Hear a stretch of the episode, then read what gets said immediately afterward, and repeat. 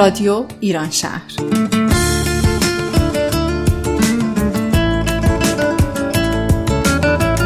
برنامه 584 از شهر سیاتل شمال غربی آمریکا. یک شنبه 17 ماه می 2023 میلادی.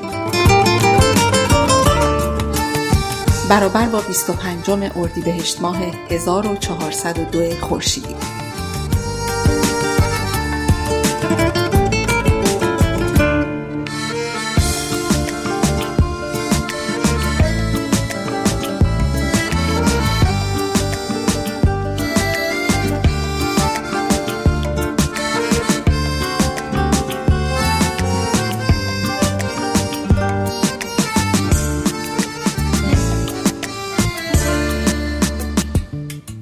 در 15 کیلومتری شمال شرقی مشهد و در تقاطع جاده کلات و کار سمت چپ جاده این روستای تاریخی هست.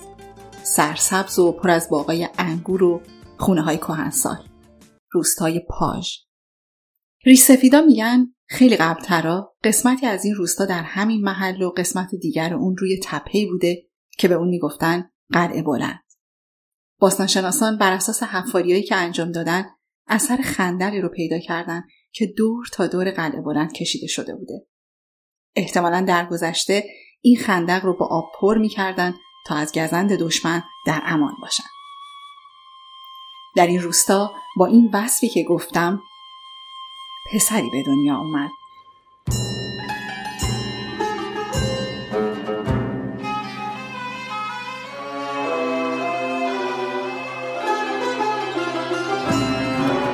نام او را منصور، حسن یا احمد گفتند. نام پدرش را حسن، احمد، علی یا اسحاق. سال زایش وی را 329 هجری قمری برابر با 319 هجری شمسی آوردند. در بعضی متون 323 یا 325 هجری قمری هم آمده است.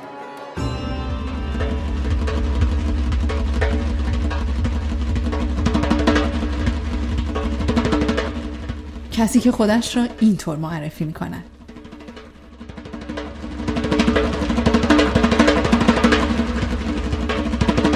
چون این دید گوینده یک شب به خواب که یک جام می داشتی چون گلاب. دقیقی ز جایی پدید آمدی. بر آن جام می داستان ها زدی.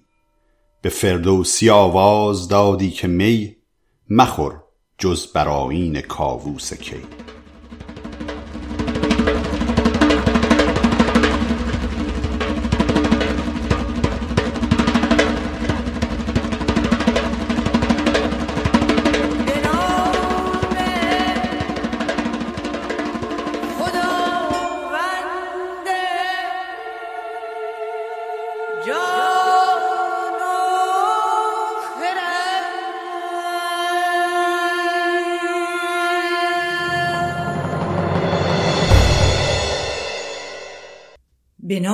خداوند جان و خرد از این برتر اندیشه بر نگذرد.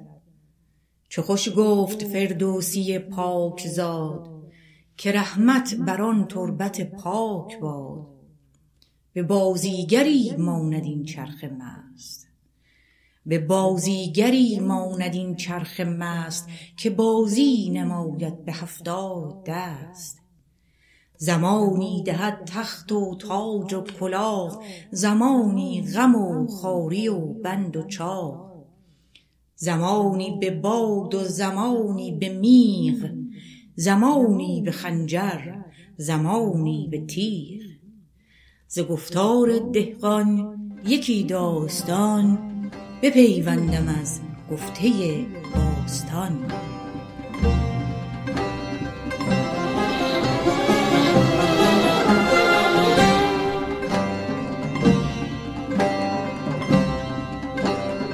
پسر شد فردوسی. خالق هزاران بیت رزم و بزم و عشق و حماسه. آن پسر شد خالق شاهنامه.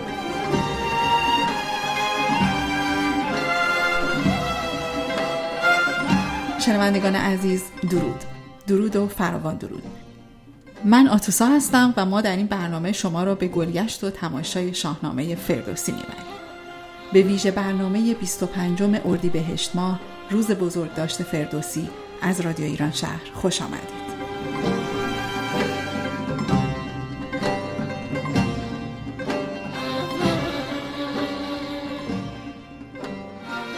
اگر نخوام بگم همه اما بسیاری از شما درباره فردوسی می‌دونید شنیدین و حتی مطالعه و تحقیق کردین پیشرفت تکنولوژی هم به خدمت برآورده کردن میل به دانستن اومده و شما می‌تونید فقط با گوشی تلفن همراه خودتون هزاران بیت از شاهنامه رو همراه با تفسیر و معنی اون بخونید.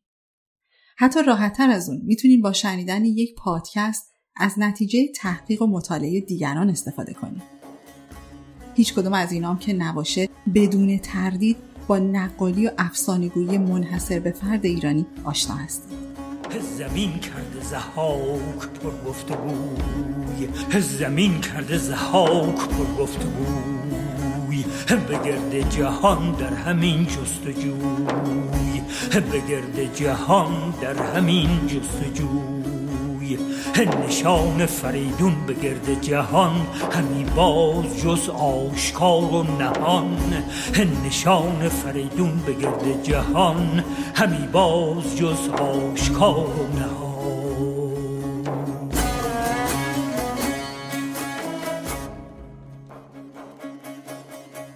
دست کم در تشبیه و توصیف های روزمره کسی رو شبیه رستم یل و پهلوان خطاب کردید. جایی و گاهی که کار از کار گذشته با حسرت گفتین یا شنیدین که نوشداروی و بعد از مرگ سهراب آمد. گاهی هم اگر کسی دست به کار نابخردانه ای زده که مطمئن بودید نتیجه موفقیت آمیزی نخواهد داشت زیر لب زمزمه کردیم که شاهنامه آخرش باشه شاهنامه آخرشیه کی میگه آخرش خوشه؟ وقتی که شب سیاوشو به جرم عشقش می‌کشه شاهنامه آخرشیه کی میگه آخرش خوشه؟ وقتی که شب سیاوشو به جرم عشقش می‌کشه امروز ما در این برنامه و به بهانه بزرگداشت فردوسی از قدیمی ترین همراه و آغازگر رادیو ایران شهر دعوت کردیم تا با ما باشند. آقای افشین سپهری درود. خوشحالم که در این برنامه با شما به عنوان یک محقق شاهنامه صحبت می‌کنم. لطف شماست اگر خودتون رو بیشتر از اونچه گفتم معرفی کنید. درود بر شما آتوسا جان و درود به شنوندگان عزیز رادیو ایران شهر. همونجور شما گفتیم من افشین سپهری هستم و از علاقمندان پروپاگورس شاهنامه. فکر می‌کنم که همین برای معرفی کافی باشه. البته خب من کلاس های شاهنامه دارم در شاهنامه تحقیق می‌کنم و جلسات داستانگویی شاهنامه و سخنرانی شاهنامه هم دارم. و البته امروز در این برنامه در این مورد که دوستان از چجوری می‌تونن کارهای من رو دنبال بکنن بیشتر صحبت می‌کنیم. خیلی خوشحالم که در این برنامه و به مناسبت روز بزرگداشت فردوسی در خدمت شما و شنوندگان هستم. ممنون. الان که شنوندگان ما با شما و زمینه پژوهشی شما آشنا شدن بریم سراغ اصل مطلب. قبل از هر چیز از شما بپرسم که چرا 25 اردیبهشت ماه روز بزرگداشت فردوسیه؟ خب شاید بعد گفت که هر روز باید روز بزرگداشت فردوسی باشه واقعا به خاطر نقش برجسته که فردوسی در تاریخ سرزمین ما داشته. اما این انتخاب برمیگرده به تاریخ پایان شاهنامه. خود فردوسی تاریخ دقیق پایان سرایش شاهنامه رو در پایان شاهنامه ذکر کرده. در یک بیت که در اون میگه سر آمد کنون قصه یزدگرد به ماه سپندارمز روز ارد. در واقع روز ارد از ماه سپندارمز میشه 25 اسفند ماه به تقویم امروزی ما. و خب این روز رو می‌تونیم جشن بگیریم چون روز بسیار مهمی از روز پایان شاهنامه هست. اما خب می‌بینیم که 25 اسفند فقط 5 روز مونده به سال نو و نوروز و شاید زمان مناسبی برای توجه ویژه به فردوسی نباشه. به همین خاطر بود که چند سال پیش آقای دکتر محمد جعفر یاحقی که استاد دانشگاه فردوسی مشهد هستند و از شاهنامه شناسان برجسته پیشنهاد کردن که به جای 25 ماه اسفند 25 ماه اردیبهشت رو جشن بگیریم که خب در بهار هست خیلی هم فاصله نداره با روز اصلی پایان شاهنامه و اساتید دیگه هم استقبال کردند و این روز به این عنوان نامگذاری شد. ممنون. در قسمت اول شما فردوسی رو با اسمش و اسم پدرش معرفی کردیم. از تخلصش گفتیم و از سال تولدش. اما سوال بعدی اینه که چقدر درباره خانواده و کودکی فردوسی می‌دونید ازدواج کرده فرزند داره یا نه؟ خب سوالات خیلی زیادیه و جوابم بسیار مفصل. ولی در حدی که حوصله این پادکست اجازه میده من یه مقدار توضیح میدم. ببینید در مورد فردوسی مثل بسیاری از بزرگان تاریخ ایران و شاید جهان افسانه و استوره زیاده. و به همین خاطر خیلی از چیزها رو ما به طور قطع نمی‌تونیم بگیم. و شاید بهترین مرجع برای شناختن زندگی فردوسی واقعا خود شاهنامه فردوسی باشه که بتونیم به اون اتکا بکنیم.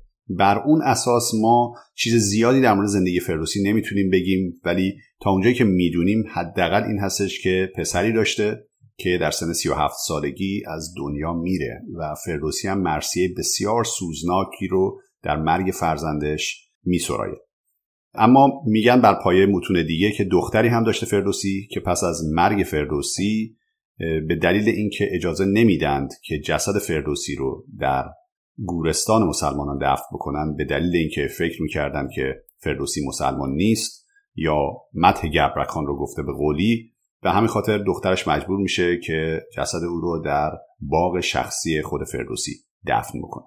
در مورد همسرش چیز زیادی نمی‌دونیم. البته یکی دو جایی در شاهنامه از جمله در مقدمه داستان بیژن و منیژه هست که ما ابیاتی تا حدودی عاشقانه داریم و در مورد زیبارویی صحبت می‌کنه که در منزل فردوسی بوده و به نظر میاد که همسر ایشون بوده باشه و در جای دیگه هم یک مرسی خیلی کوتاهی داریم که حدس و گمانها بر این هست که به خاطر مرگ همسرش بود. ممنون از توضیحی که دادیم حالا خوبه بدونیم از چه زمانی سرودن شاهنامه رو فردوسی شروع کرده و این کار چقدر طول کشیده. بر پایه دیباچه شاهنامه که در اون فردوسی داستان سرایش شاهنامه رو بیان کرده فردوسی بعد از دقیقی شاعر که یک بخشی از اسطوره های کهن ایرانی رو به نظم در آورده بوده پیش از اون کار اون رو دنبال می‌کنه و اون ابیاتی هم که در ابتدای برنامه من خوندم مربوط به خوابی هست که فردوسی در اون دقیقی رو به خواب می‌بینه و دقیقی از اون می‌خواد که کارش رو ادامه بده. دقیقی در سال 367 هجری به گمانی از دنیا میره یا کشته میشه و بعد از اون به فاصله کوتاهی فردوسی سرایش شاهنامه رو آغاز می‌کنه. یعنی حدودا سال 370 یا 371 هجری قمری. البته به روایتی بعضی از داستانها رو پیش از این تاریخ هم سروده بوده اما به شکل رسمی بر پایه منبع خودش که منبع دقیقی هم همون هست یعنی شاهنامه ابو منصوری سرایش شاهنامه رو در اون زمان حدودا شروع کرده بوده.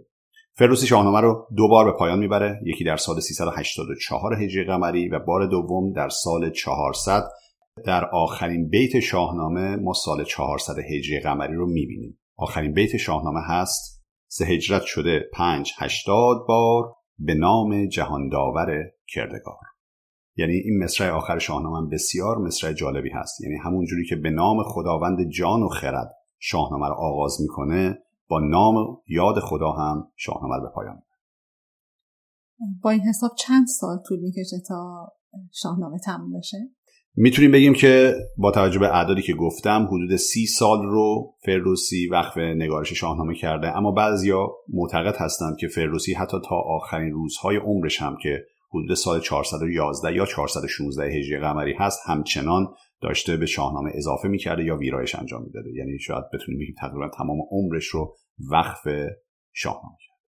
اونچه در این باره گفتی؟ منو به این فکر فرو برد که این کار شغل فردوسی بوده.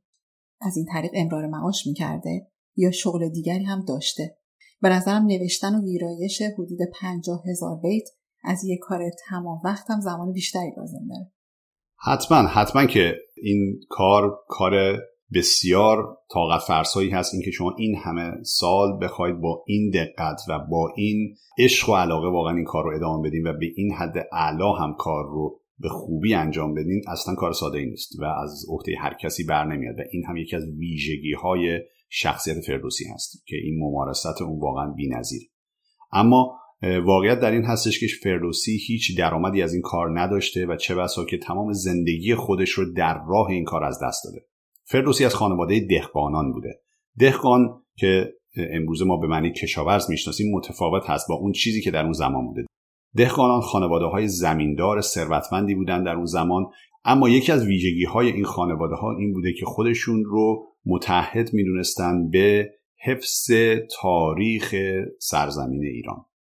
و فردوسی هم چون از این خانواده بوده به این موضوع بسیار اهمیت می‌داده و به همین خاطر در کنار شغل اصلی خودش که کار دهقانی بوده کار سرایش شاهنامه رو انجام داده ولی در این راه با توجه به اینکه وقت زیادی براش باقی نمیمونده که در واقع به کار اصلیش بپردازه تمام ثروت خودش رو از دست میده و در فقر از این دنیا میده بعضیا بر این باورن که شاهنامه و فردوسی یک تنه بار زنده نگه داشتن زبان پارسی رو به دوش کشیده.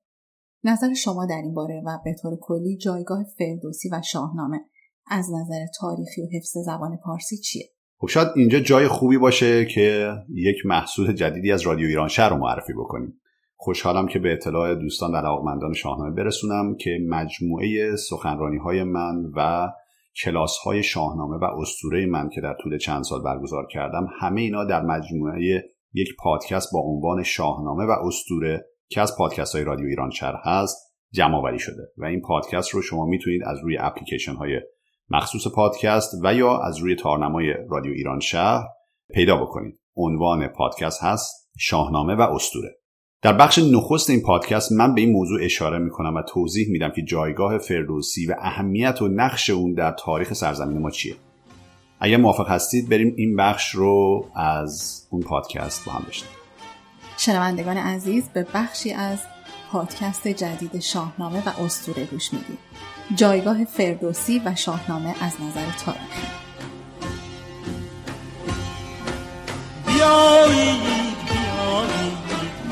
گلزار بگردیم بر این نقطه مقدار چو پردار بگردیم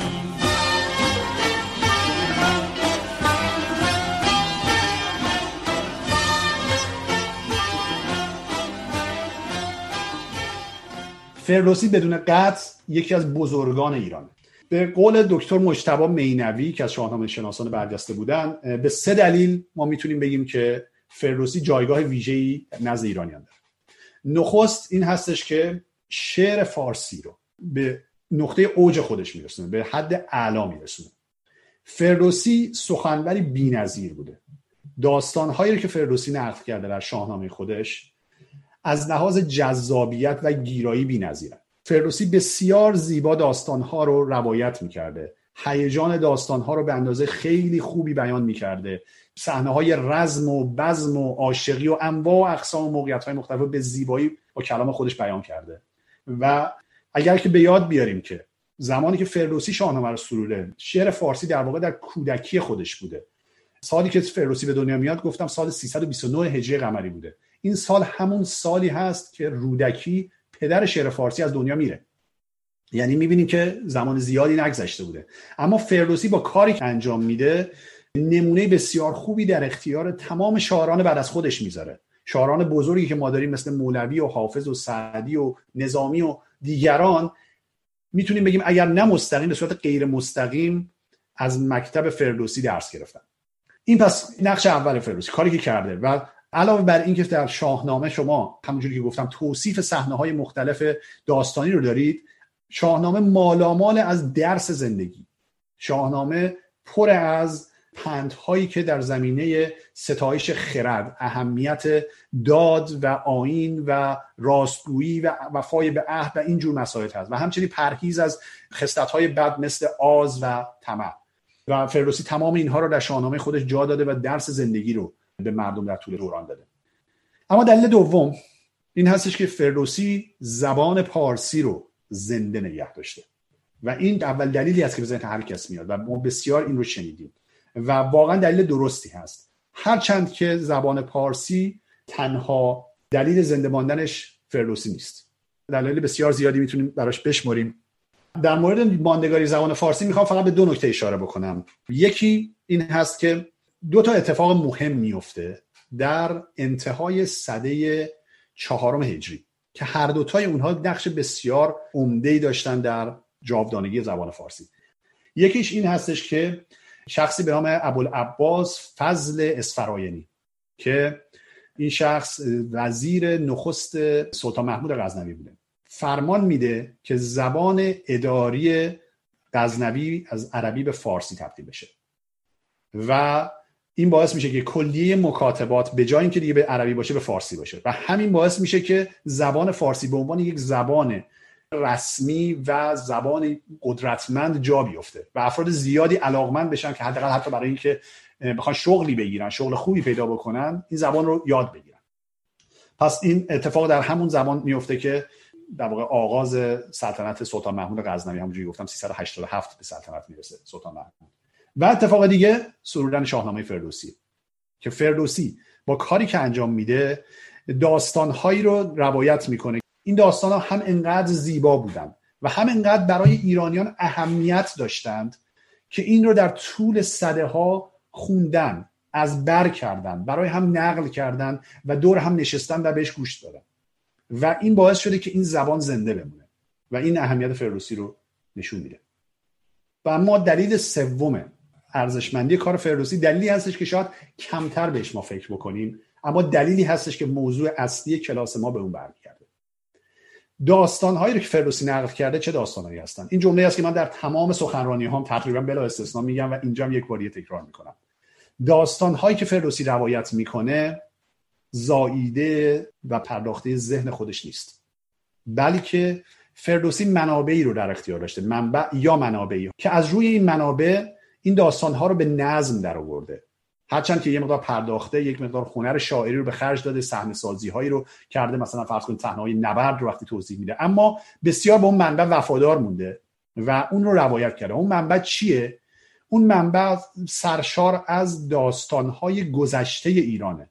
سرشار از اسطوره ها و داستان های حماسی ایرانیه.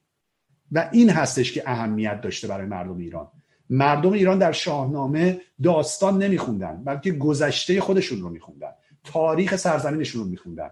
هرچند که امروزه ما می‌دونیم یا فکر می‌کنیم حداقل که بخش از این تاریخ واقعی نیست. خب می‌دونیم که مثلا فرض کن دیوان و اهریمن و این چیزهایی که در این داستان نقل شده واقعیت نداره. اما در اون زمان فکر می‌کردن که واقعیه. ولی داستانهایی هم هستن که ما حتی امروزه فکر می‌کنیم که احتمال زیاد واقعی بودن. و هرچی به انتهای شاهنامه نزدیک میشیم این داستان ها واقعی و واقعی تر میشن. تا جایی که وقتی به دوران ساسانی ما می‌رسیم روایت ساسانیان رو می‌کنه شاهنامه تقریبا تاریخه. من چند وقت پیش داشتم یک میزه گردی رو میدنم از اساتید تاریخ ساسانی که در مورد همین موضوع بحث می‌کردن که شاهنامه تا چه حد قابل اتکاس به عنوان یک منبع تاریخی. و همه متفق القول بودن که میشه روی شاهنامه حساب کرد. اگر نه صد درصد اما به درصد خیلی زیادی می‌تونیم روی اون چیزی که از شاهنامه می‌بینیم حساب کنیم و وقتی مقایسهش می‌کنیم با متون دیگه و مدارک دیگه ای که از روی اونها تاریخ رو بررسی می‌کنیم می‌بینیم که به اندازه خیلی خوبی این داستانهایی که روایت می‌کنه به تاریخ نزدیک. پس اینم دلیل سوم ارزشمندی کار فردوسی. بیایی بیایی به گلزار بگردی. بر این نقطه مقدار سفرگار بگردی. بیایید که امروز اقبال و پیروز بیایید که امروز اقبال و پیروز چو شاق ناموز بران یار بگردیم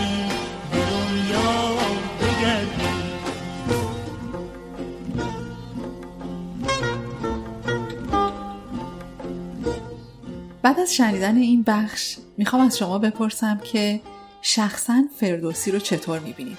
به عبارت دیگه اگه از شما بخوام فردوسی رو تنها در یک کلمه توصیف کنی چی میگی؟ خب این سوال خیلی سختیه کلمات بسیار زیادی رو واقعا میشه در توصیف فردوسی گفت اما خود من هر وقت شاهنامه رو می‌خونم واقعا در شگفتی میام از هنر و قدرت و توانایی فردوسی در بیان داستانها در زبان شیرینی که داره و همه اینا. شاید اگه در یک کلمه بخوام فردوسی رو توصیف کنم باید بگم که فردوسی یک نابغه بود. یک نابغه بی همتا. اتفاقا در مورد اینکه نبوغ فردوسی در چی هست من در همون بخش نخست پادکست صحبت کردم که می‌تونیم با هم بشنویم.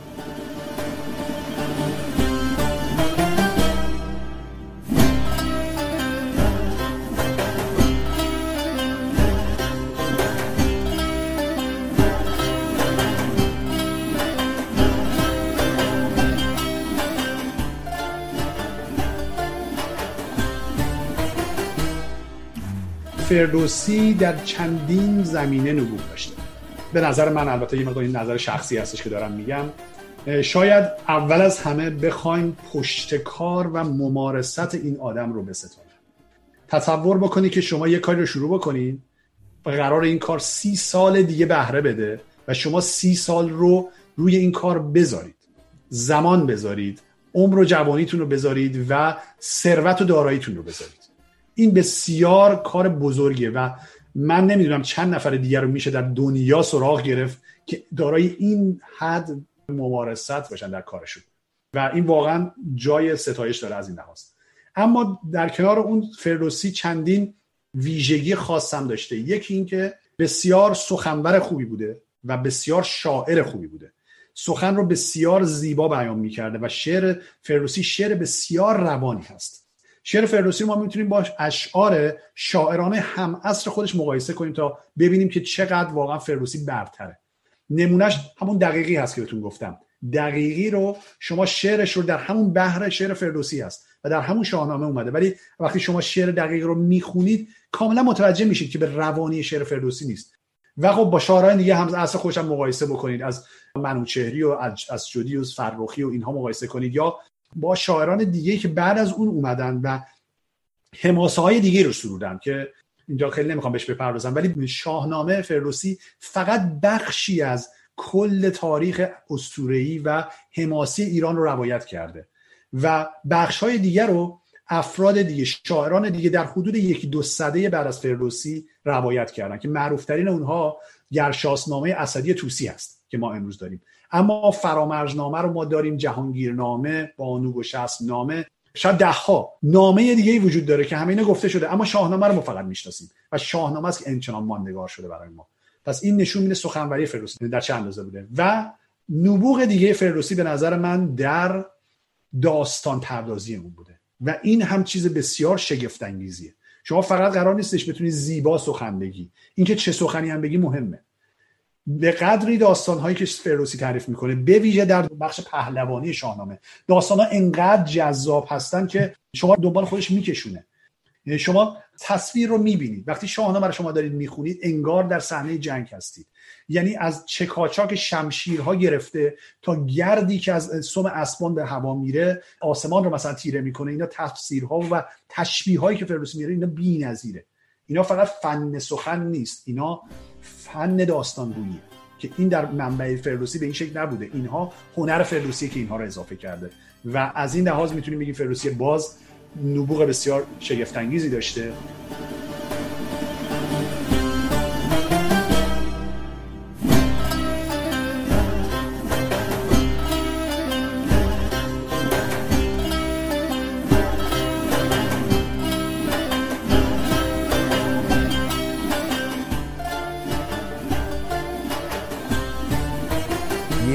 در مقابل سهراب ببینید چه می‌کنه.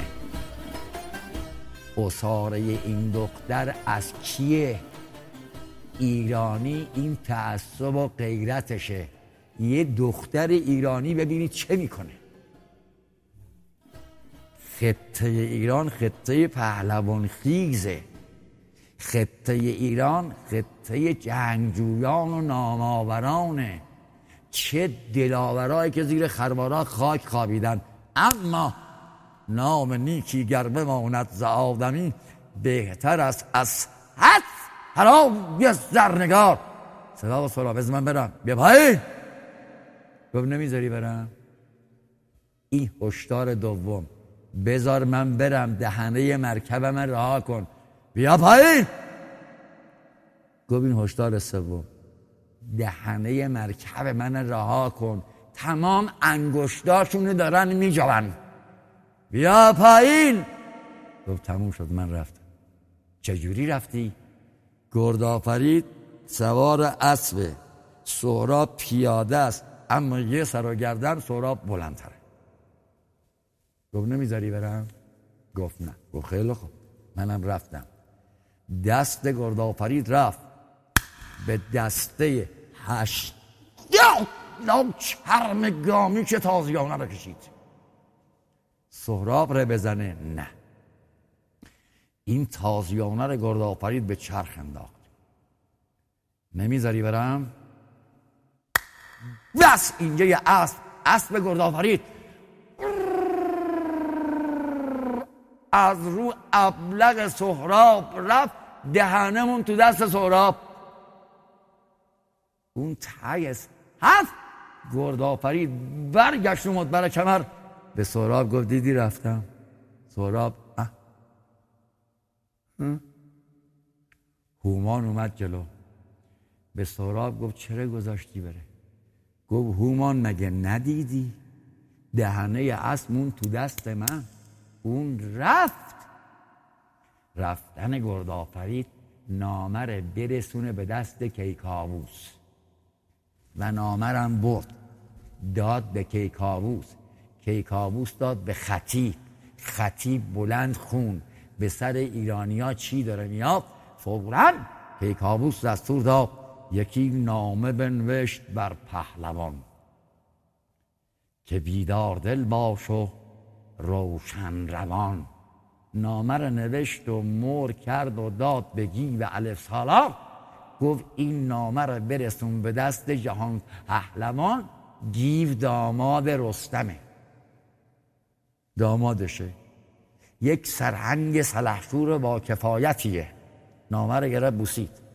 حرکت به سمت زابل نامه رو برسونه به دست جهان پهلوان ایران رستم.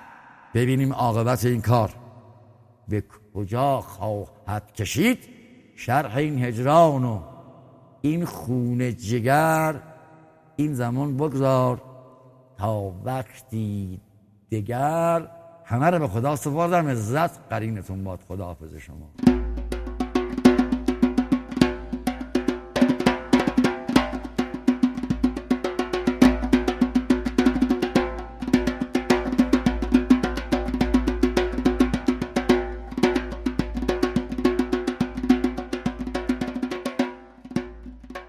موضوع هست که من دوست دارم اینجا دربارهش صحبت کنیم و نظر شما رو بدونم. موضوع اول این که آیا فردوسی سر ستیز با زنها داشته و داستانهای شاهنامه زن ستیز هستن یا اینکه نه؟ شما چی فکر می‌کنید؟ ببینید شما همین سوالی که پرسیدید رو در واقع باید جدا کنیم این دو بخشش رو. شما گفتید فردوسی زن ستیز هست آیا داستانهای شاهنامه زن ستیز هستن؟ در واقع من با اینکه فردوسی زن ستیز باشه کاملا مخالف هستم. هیچ نشونه ای بر اینکه فردوسی شخص فردوسی با زنان مشکل داشته اصلا وجود نداره. بلکه اگر ما بخوایم واقعا به نوع توصیف های فردوسی در مورد زنان توجه بکنیم اتفاقا توصیفات بسیار زیبایی در مورد زنان کرده از حالا زیبایی ظاهری گرفته تا زیبایی های ذهنی و حتی توانایی های جسمی اونها از جمله مثلا در مورد گردآفرید یا گردیه. من اتفاقا گفتاری در این زمینه آماده دارم که امیدوارم به زودی در شهرمون جای اون رو ارائه بکنم و بعد هم در پادکست اضافهش بکنم. اما فقط این رو اشاره بکنم که اون چیزی رو که متاسفانه به فردوسی نسبت میدن به دو بخش تقسیم میشه که هر دوتای اینها اشتباه بخش اولش این هستش که جملاتی رو به فردوسی نسبت میدن که اصلا مال شاهنامه نیست. مثلا زن و اژدها هر دو در خاک به اصلا چنین بیتی رو ما در شاهنامه نداریم. و بسیاری از افراد وقتی به این موضوع زن ستیزی فردوسی می‌خوان اشاره بکنن دقیقا همین یک بیت رو میارن که اصلا وجود خارجی نداره. و دومین نکته در مورد این هست که ما باید بدونیم شخصیت های شاهنامه شخصیت های مثبت شخصیت های منفی هر کدوم به نوعی صحبت می‌کنن هر کدوم یک نگاهی دارن و طبیعتا بعضی از اونها با زنها مشکل داشتن. فردوسی از قول اونها روایت می‌کنه حرف اونها رو می‌زنه و اگر که یکی از شخصیت ها حرفی رو بزنه که به مذاق مثلا خانم ها خوش نیاد یا حتی به مذاق ما امروزه خوش نیاد و اون رو ضد زن بدونیم این به این معنیه که اون شخصیت ضد زن بوده نه فردوسی بلکه فردوسی یک روایتگر امین بوده که مرجع خودش رو صرفا به نظم در حالا جدا از مسئله زن ستیزی شاید بشه گفت زنها در شاهنامه کم رنگ هستند. در این باره چی میگید این حرف درسته؟ البته به خاطر که به هر حال داستان شاهنامه روایت حماسه است و حماسه و جنگ و این حرفها معمولا زنها درش کمرنگ هستند و حتی شاهان ما هم در طول تاریخ به هر حال مرد بودن و داستانهایی هم که حول محور شاهان و پهلوانان میچرخه زنها درش بسیار کمرنگ هستند اما زنها در نقش همسران و دختران شاهان و برجستگان و همونطوری که گفتم در موردهایی مثل گردآفرید و گردیه در نقش پهلوان و یا حتی پوراندخت و آزرمیدخت در نقش شاهان شاهنامه برجسته هستند و خب به هر حال زنها رو ما اینجا می‌بینیم. اما یه نکته مهم دیگر رو هم باید در نظر بگیریم و اون چیزی هستش که متاسفانه بسیاری از افراد فراموش می‌کنن و اون هستش که ما قضاوتمون رو باید در ظرف زمان و مکان درستی انجام بدیم.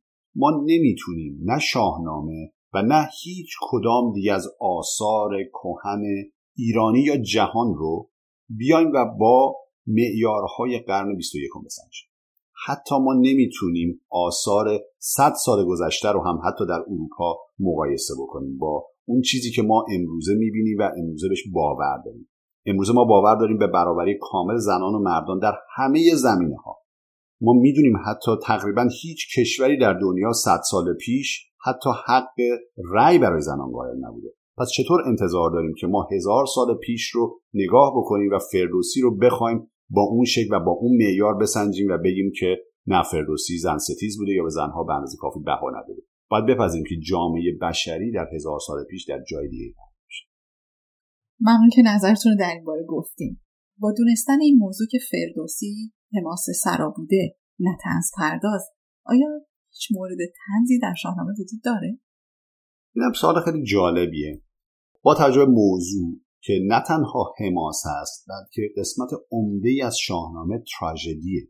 تراژدی مرگ پهلوانان و بزرگان و افراد بیگناهی که مثل ایرج و سیاوش و دیگران که کشته میشن و شاید جایی برای تنز در چنین داستانهایی باقی نمی‌بینیم و خب فردوسی هم به عنوان راوی داستانها معمولا از زبان شخصیت ها صحبت می‌کنه و از زبان خودش کمتر حرف می‌زنه. هرچند که به نسبت نویسندگان و شاعران هم اصر خودش بسیار بیشتر ما نقش فردوسی رو در داستان ها می‌بینیم.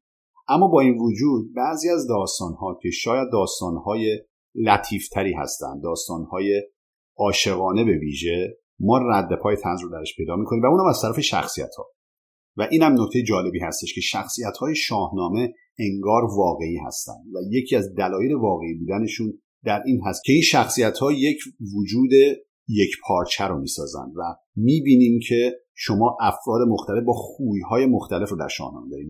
مثلا یکی از شخصیت هایی که به نظر میاد بزدگویی زیادی داشته سام هست. سام پدر بزرگ رستم.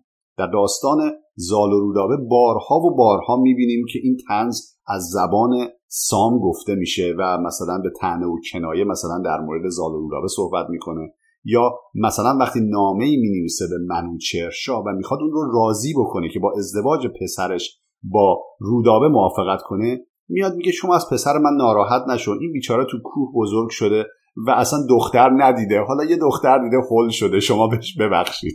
و این یه نمونه از این تنس هست. یا در جای دیگه در پایان همین داستان خیلی جالبه که مهراب کابلی که پدر رودابه هست در مجلس میگساری که با سام و زال داره میاد و اونجا میاد میگه من اصلا دیگه کاری نه به پادشاه ایران دارم نه هیچی. من و این بچه تازه به دنیا آمده که البته منظورش رستم هست. میایم و آین زحاک رو زنده می‌کنیم و همه شما رو خلاصه می‌زنیم کنار و البته خب خیلی حرف بزرگ و خطرناکی می‌زنه ولی خب چون باز قالب تنز داره همه میخندن و زیاد جدی نمی‌گیرن موضوع خیلی ممنون از توضیحاتتون.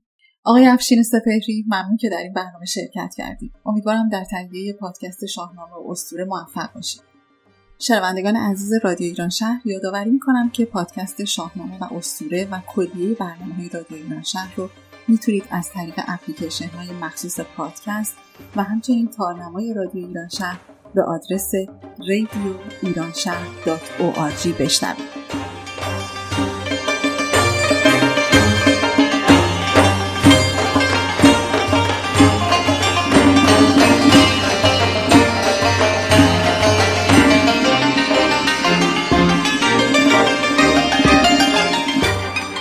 در این برنامه از شاهنامه گفتیم از فردوسی و از زبان پارسی.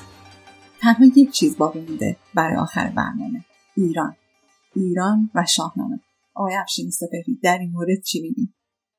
فردوسی بدون شک ایرانی ترین و میهن پرست ترین شاعر و شاید شخصیت ایرانی. فردوسی در زمانی از ایران میگه که ایران حال خوبی نداره. و در زمانی در مورد ایران میگه که کس دیگه ای نام ایران رو نمیاره. حتی تا صده های بعد هم ما رد پایی از نام ایران در آثار بزرگترین شاعرانمون از مولوی و سعدی و حافظ و دیگران گرفته نمی‌بینیم. فقط فردوسیه که نام ایران رو بیش از هزار بار در شاهنامه اومده. شاید اگر بگیم که یک شاعر بعد از فردوسی اون هم به ایران خیلی بها داده شاید شاعر معاصر مهدی اخوان سادس رو بتونیم نام ببریم. اتفاقا من یک سخنرانی در این زمینه داشتم با عنوان اخوان سالس رهرو راه فردوسی که در اون به طور کامل در این مورد صحبت می‌کنم و در یکی از اپیزودهای پادکست شاهنامه و اسطوره شما می‌تونید در این زمینه هم بشنوید. اما به دلایل بسیاری ما می‌تونیم بگیم که شاید تا حدی ما یک پارچگی ایران رو مدیون کسانی مثل فردوسی هستیم. ایران پرستی فردوسی واقعا قابل ستایش است همونجوری که خودش بارها و بارها اشاره کرده به این موضوع و از جمله اون بیت معروف که میگه دریغ است ایران که ویران شود کنام پلنگان و شیران شود. البته این بیت هم داستان جالبی داره که اگر می‌خوایم می‌تونم براتون توضیح بدم. با کمال بیت این بیت معمولا با یه بیت دیگه میاد که قبل از اون هست میگه اگر سر به سر تن به کشتن دهیم از آن به که کشور به دشمن دهیم. در که این بیت با بیت بعدی هیچ ربطی به هم ندارن. بیت اول اتفاقا از زبان دشمنان ایران گفته میشه. از زبان سپاهیان افراسیاب که زمانی که رستم به دروازه های توران نزدیک شده بوده به او میگن که نترس جنگ بکن چون نباید کشور به دشمن بدیم اما بیت بعدی که نام ایران هست و میگه دریغ است ایران که ویران شود کنام پلنگان و شیران شود از داستان جنگ هاماوران هست که اونجا از زبان ایرانیان واقعا بیان میشه.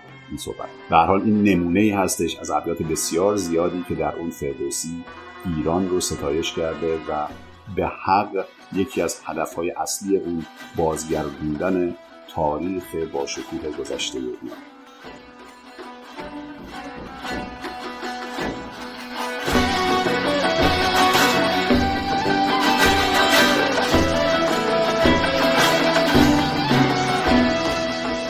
برنامه رو با تشکر از آقای افشین سپهری درود به فردوسی بزرگ و با یاد ایران به پایان می‌بریم.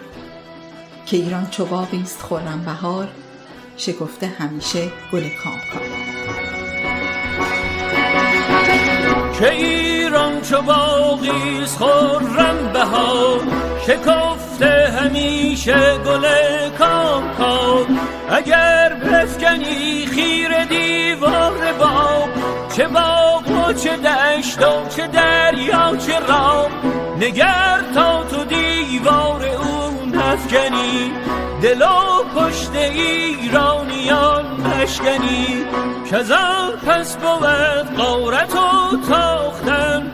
خروش سواران و کین آختن. زن و کودک و بوم ایرانیان به اندیشه بد منه در میان.